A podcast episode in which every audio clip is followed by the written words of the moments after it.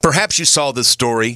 This is a man, the 39 year old dude, pled guilty to exporting and importing certain animals all over the United States. He pled guilty to conspiring with others to commit violations of this act, which makes it illegal to trade wildlife and plants that were stolen or illegally sold.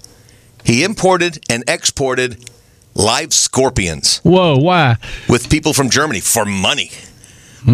He's facing up to a year in prison, $100,000 fine, but he was making some serious money moving these scorpions here and there. Who's buying? Who's the customer for those? Other people who want to buy scorpions, I guess. We some ex wife wanting to give it to her I husband. don't know. But the funny thing is, on some of them, he was trying to, you know, you're shipping them and you're trying to sh- tell people, oh, there's nothing in that box. Go ahead and just ship it. Right. Uh, he was labeling some of the packages as chocolates. Man, that's bad. That's wrong. You open it up and the chocolate's moving. or you, you pick up and take a bite, and the next thing you know, right? You're dead. That's right. Well, it kind of reminds me of Forrest Gump. Remember that old scene? Yeah. My mom always said life was like a box of chocolates. Yeah, yeah. You never know what you're going to